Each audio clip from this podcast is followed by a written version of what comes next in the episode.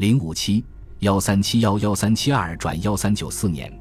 奥斯曼附庸国的第一阶段，约翰五世和穆拉德一世签署第一个附庸国协议后，君士坦丁堡向奥斯曼政府缴纳共付达二十多年。从拜占庭方面看，这个时期包括约翰五世统治末期，其长子安德洛尼库斯四世篡位时期。后者之子约翰七世篡位时期和约翰五世的次子曼努埃尔二世统治初期，穆拉德一世的统治一直持续到一千三百八十九年，他在科索沃波尔耶战役中遭到刺杀为止。而后，其杰出的儿子雷霆巴耶扎德继承苏丹权力，但是帖木儿于一四零二年七月在安卡拉战役中将他俘虏。这个时期的重要变化表现在两方面，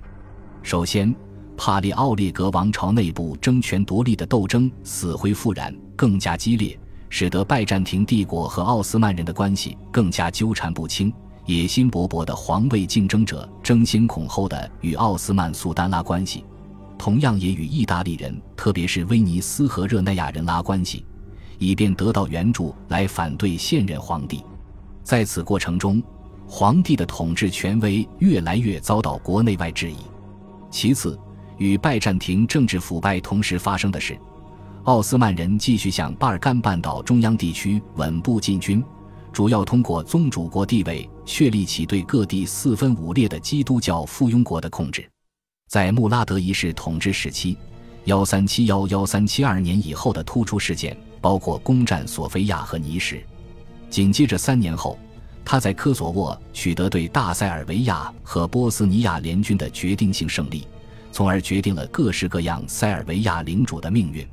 因三百九十三年，巴耶扎德最终吞并保加利亚核心地带，将其并入帝国版图。就是在这个普遍动荡的背景下，让我们浏览一下在主仆国关系第一阶段——帕里奥列格王朝与奥斯曼人之间的交往。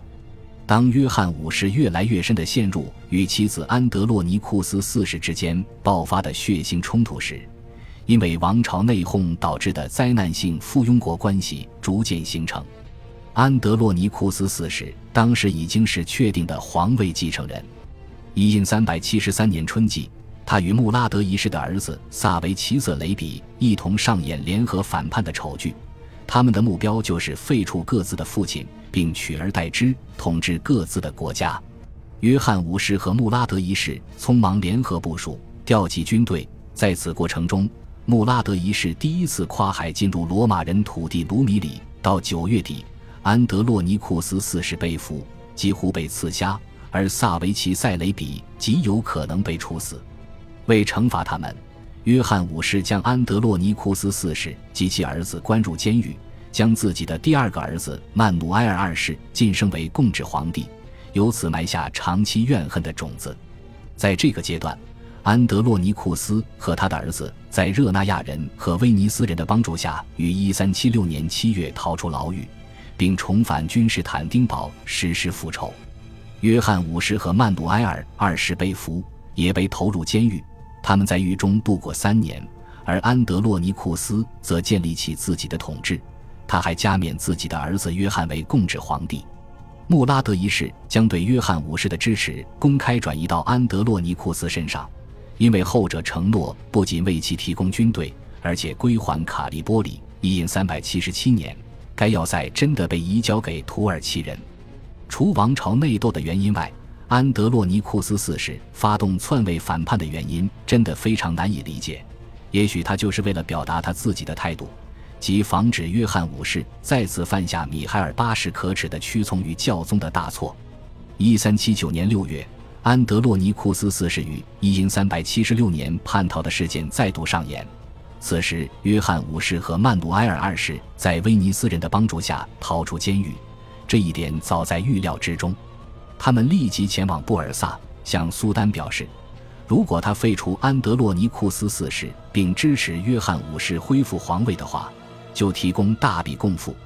而穆拉德一世也再次提出最高要价，这样。约翰五世和曼努埃尔二世借助威尼斯舰船和土耳其军队，于同年六月末对君士坦丁堡发动袭击，设法攻入城中，重新建立起他们的皇权统治。然而这一次，安德洛尼库斯侥幸逃脱，随同其家人和人质躲避进加拉塔特区，并在热那亚人的帮助下一直对抗到一千三百八十一年。最终，双方于一三八一年五月达成家庭协议。根据协议，安德洛尼库斯四世将得到宽恕，仍恢复其继承约翰五世皇位的权利，而后皇位将传给安德洛尼库斯四世的儿子约翰及后来的约翰七世。然而，该协议还是没能恢复帕列奥列格王朝内的和平与和谐。由于曼努埃尔二世实际上被排除出继承人的行列，因此他怒气冲冲地于一千三百八二年返回塞萨洛尼基。并在此后实施进一步的叛逆行动，使得约翰五世力图与穆拉德一世和解的政策陷入窘境。到一三八三年，曼努埃尔二世就已经建立起对塞萨利和伊比鲁斯的统治权。这种任性的军事扩张使苏丹极为警觉，于是便派遣军队要求曼努埃尔二世交出塞萨洛尼基，但是遭到后者的断然拒绝。结果，双方的战事一直持续到一千三百八十七年。曼努埃尔二世坚守该城，抵抗奥斯曼军队的围困。同时，安德洛尼库斯四世和他的儿子约翰七世撤退到他们在瑟林布利亚地区的封地。但是在一三八五年，安德洛尼库斯四世去世后，仍然爆发了与约翰五世的领地之争。帕列奥列格王朝政治史的悲剧在这十年持续上演。安德洛尼库斯四世和其亲属间的冲突并没有因其去世而终止，相反，悲剧像遗产一样传给他的儿子约翰七世。后者在一三八五年时只有十五岁，却极为渴望立即履行一三八一年继承协议的条款。他担心自己继承皇位的权利被取消，特别是在一三八七年春季，当哈雷丁帕夏夺取塞萨罗尼基。曼努埃尔二世开始耍手腕与父亲和好，也同样用计策结好苏丹时，他更加担心。这一年秋季，约翰五世最终在穆拉德一世的支持下，允许其子回到君士坦丁堡，从而使曼努埃尔二世的野心得到实现，他成为共治皇帝和既定皇位继承人。当老皇帝顾念父子之情时，他坚持采取行动。以至于将其孙子逼上叛乱之路，这样也使得曼努埃尔二世的政治地位极不稳固。他被降格放逐到利姆诺斯岛，并一直软禁在此，直到一千三百八十九年夏末或早秋。对于约翰七世而言，曼努埃尔二世从塞萨洛尼基向君士坦丁堡进军的举动就是个充足的借口。他开始准备密谋推翻其祖父的政变。为此，他打算得到热那亚人和奥斯曼人的支持。一三八九年五月，他前往热那亚，在此他被承认为皇帝，并得到借款。一千三百九十年初，他听到祖父驾崩的传言，返回东方拜见苏丹。此时，苏丹已经从穆拉德一世换成了巴耶扎德。在这个节骨眼上，约翰五世确实得了重病。这促使曼努埃尔二世立即从利姆诺斯岛回到其父亲的病榻前，这可是个具有战略意义的地方，因为不言而喻，这正是即位接任皇帝的时机。但是，约翰五世却奇迹般的恢复了健康，他好像也同意曼努埃尔二世擅自从流放的回来，似乎预感到他与孙子约翰七世的战事很快就要爆发。确实，当约翰七世面见巴耶扎德时，后者同意向他提供军队，虽然我们还不是很清楚苏丹得到的报酬是什么。无论如何，争权夺利的斗争以约翰七世的胜利结束。一三九零年四月十三日或十四日夜，君士坦丁堡城内支持他的民众帮助他进入城市。他的统治只持续了几个月，在此期间，其祖父一直被困在黄金门附近的一个小要塞里。而他的叔叔曼努埃尔二世则匆忙从各地调集军队勤王，力图推翻其侄子的统治。约翰七世在君士坦丁堡夺取皇权后，不断遭到曼努埃尔二世的攻击。后者借助罗德医院骑士团的帮助，为此他典当出售了一大批教会宝藏。